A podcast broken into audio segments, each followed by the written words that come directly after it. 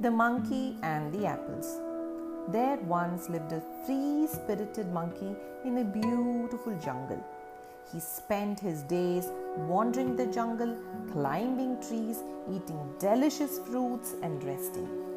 One day, while wandering around, he came very close to the nearby village. He looked inside a house in the village and saw a bowl of red, ripe apples. He couldn't hold his urge to eat those beautiful looking fruits, so he grabbed one in each hand and ran back into the forest. He sniffed the apples, but it smelled nothing. He tried to eat them, but he hurt his teeth. These apples were made of wood, but they looked delicious. When the other monkeys of the jungle saw the apples, he held on to them even tighter. He proudly admired his new possessions and as he wandered the jungle. The wooden apples glistened red in the sun and seemed perfect to him. He was so enticed by them that he even forgot about his hunger. He was walking near a fruit tree when the smell of the ripe fruit reminded him of his hunger. He wanted to grab a ripe banana and eat it, but he had the apples in his hands. He couldn't let go of the wooden apples to reach for the bananas.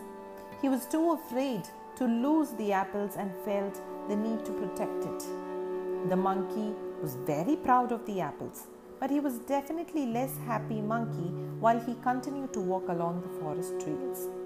As he held the apples longer, it started to feel heavier. The poor little monkey thought about keeping it down for a while, but letting go of such a valuable thing seemed crazy. The poor monkey was unhappy. He was exhausted, hungry, and he couldn't climb trees or collect fruits with his hands full. More he looked at the fruits in the jungle, more he grew hungry. He finally gave up and dropped the wooden apples and reached up for his meal. He was happy again. Like the little monkey, we sometimes carry things that seem too valuable to let go.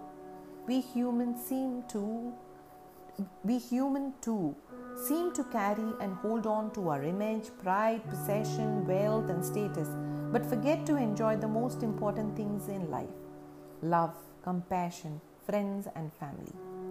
Let's be cautious about relying so much on material things that we have no energy left for the spiritual aspects of our lives. Thank you.